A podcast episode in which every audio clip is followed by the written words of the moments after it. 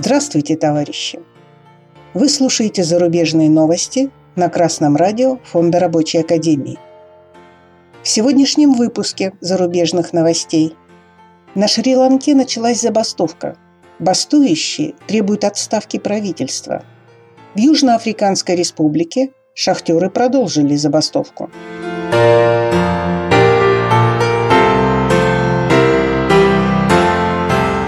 Информационное агентство «Красная весна» со ссылкой на BBC сообщает, что частные и государственные компании в Шри-Ланке бастуют.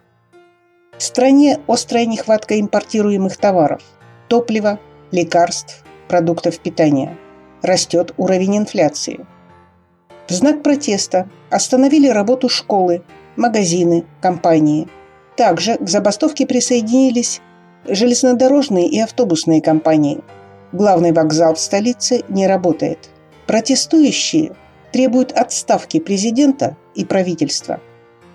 Товарищи, смена одних представителей интересов класса владельцев крупного бизнеса на других не победит инфляцию и нехватку ресурсов.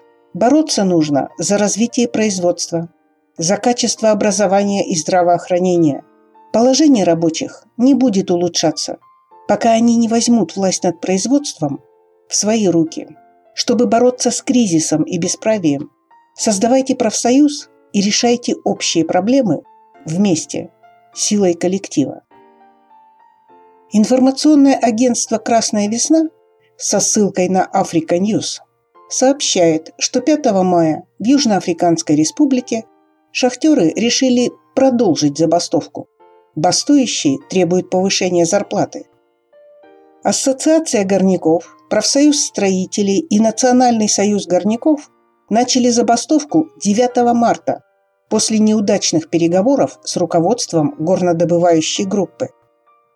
Представители горнодобывающей компании Сибанисти Лотер заявили, что забастовка используется профсоюзами как рычаг давления.